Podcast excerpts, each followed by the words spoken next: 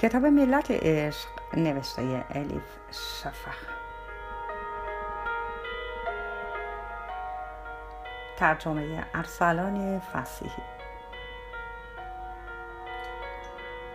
تراپسیوم انتشارات ققنوس،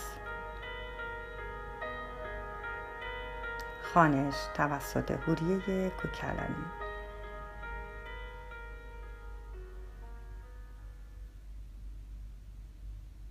الا بوستون، 18 ژوئن 2008. بهار که جایش را به تابستان سپرد، نامه‌نگاری‌های عزیز و الا هم بیشتر شد. این پیش آمده غیر منتظره که مانند رازی سر به مهر مخفیش می‌کرد، الا را گیج کرده بود. از هر منظری که نگاه می‌کرد می‌دید خیلی با هم فرق دارند و سر در نمی‌آورد که چطور می‌توانند این همه موضوع برای نامه نوشتن به یکدیگر پیدا کنند. حتی مطمئن نبود اگر یکی بپرسد چه چیز مشترکی دارید بتواند جواب بدهد. عزیز زهارا در نظر الا مثل پازلی بود که سعی می‌کرد قطعاتش را پیدا کند و سر جای خودش بگذارد.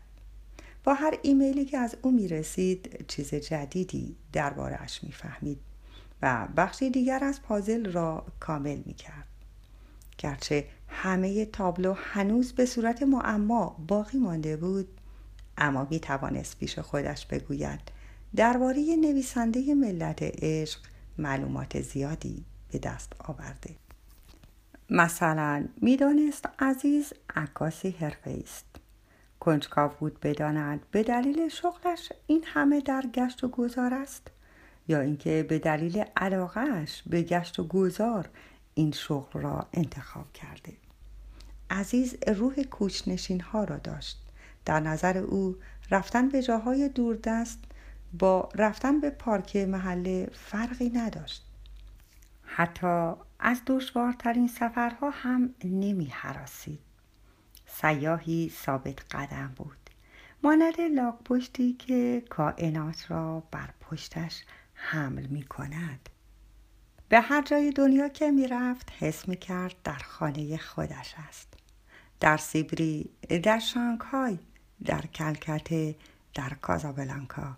اسباب سفرش یک کوله پشتی بود و یک نی. در جاهایی که غیر ممکن بود الا روی نقشه پیدایشان کند، او دوستان قدیمی داشت. جایی نبود که نرفته باشد. نگرانی‌های رفتن به مملکتی بیگانه، روبرو شدن با کارمندان اخمو و بی‌انصاف گمرک، دشواری‌های گرفتن ویزا، انگل‌های موجود در آب‌های آشامیدنی، مسمومیت غذایی، ناراحتی‌های گوارشی، خطر دزدی، خلاصه مسئله‌هایی که کابوس هر توریستی هستند، در نظر عزیز مسائلی پیش پا افتاده و قابل اغماض بودند، در حالی که الا دنیا را به دو بخش، کشورهای امن اروپایی و سایر مناطق بی فرهنگ تقسیم می کرد. شرق و غرب و شمال و جنوب در نظر عزیز یکی بود. زندگی الا به برکه‌ای راکت می مانست و زندگی عزیز به رودی خروشان. الا از قدم برداشتن می ترسید و عزیز 4 نعل می تاخت. الا پیش از برداشتن هر گامی 1000 جور فکر و خیال میکرد. عزیز اول گامش را برمیداشت، بعد فکرش را میکرد. البته اگر فکر میکرد.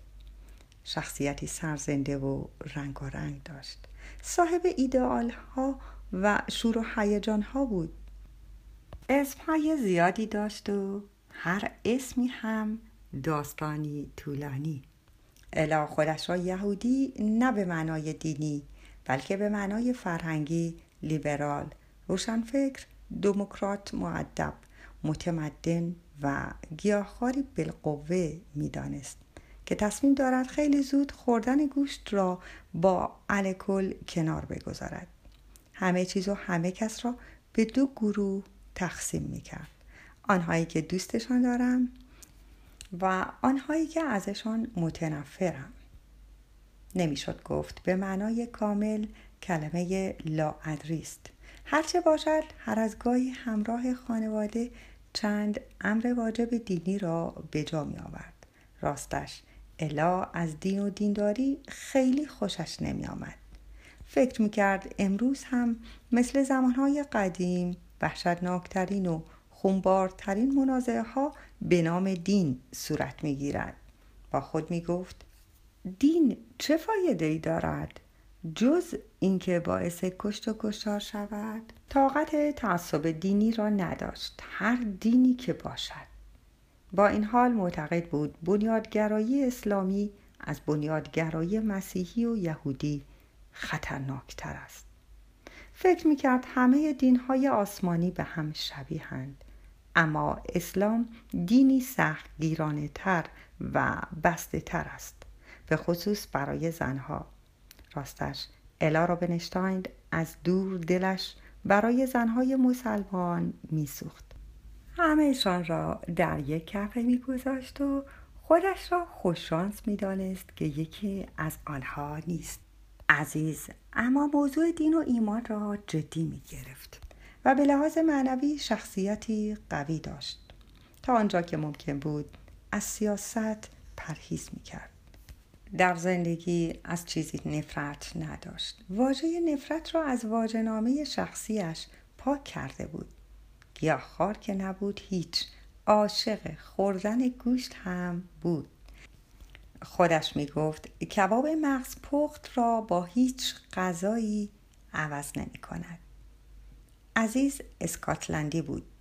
در اواسط دهه 1970 در حالی که آیستی دو آتیشه بود یک باره مسلمان شد. به شوخی می گفت پس از کریم عبدالجبار پیش از یوسف اسلام. از آن روز به بعد با عارفان همه دینها و فرهنگها همچله و همکاسه شده بود. از وقتی خودش را می شناخت مخالف خشونت بود. معتقد بود علت درگیریها و جنگهای این دنیا مسئله دین نیست، مسئله زبان است. می گفت آدم ها مدام دچار سوء تفاهم می شوند و درباره یکدیگر به اشتباه قضاوت می کنند. با ترجمه های اشتباه زندگی می کنیم. در چنین دنیایی چه معنایی دارد که بر صحت موضوعی هر چه باشد اصرار بورزیم؟ حتی امکان دارد راسخترین اعتقاداتمان از سوء تفاهمی ساده سرچشمه گرفته باشد. راستش در زندگی نیازی نیست بر موضوعی پافشاری کرد، زیرا زندگی یعنی تغییر مدام. عزیز و الا در مناطق زمانی متفاوتی زندگی می کردند، هم به معنای واقعی هم به معنای مجازی. در نظر الا زمان به معنای آینده بود. بخش قابل ملاحظه از روزش به برنامه ریزی کردن برای سال بعد، ماه بعد، روز بعد، حتی لحظه بعد می گذشت. حتی کارهای پیش و پا افتاده‌ای مثل رفتن به بازار یا تعمیر ماشین لباسشویی در این ماجرا سهمی داشت.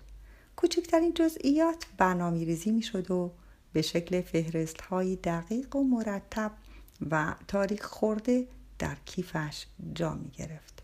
حالان که در نظر عزیز زمان به معنای اکنون بود. هر چیزی جز زمان حال به نوعی خطا محسوب می شد. به همین سبب معتقد بود عشق نه به برنامه‌های آینده ارتباط دارد، نه به خاطرات گذشته. عشق صرفاً همکنون و همینجا بود در نظر عزیز. در یکی از نامه‌هایش نوشته بود صوفیم، ابن الوقتم، فرزند اکنون. الا در جوابش نوشته بود این حرفت برای زنی که کارش شده کند و کاف در گذشته و برنامه ریزی کردن برای آینده آنقدر عجیب است که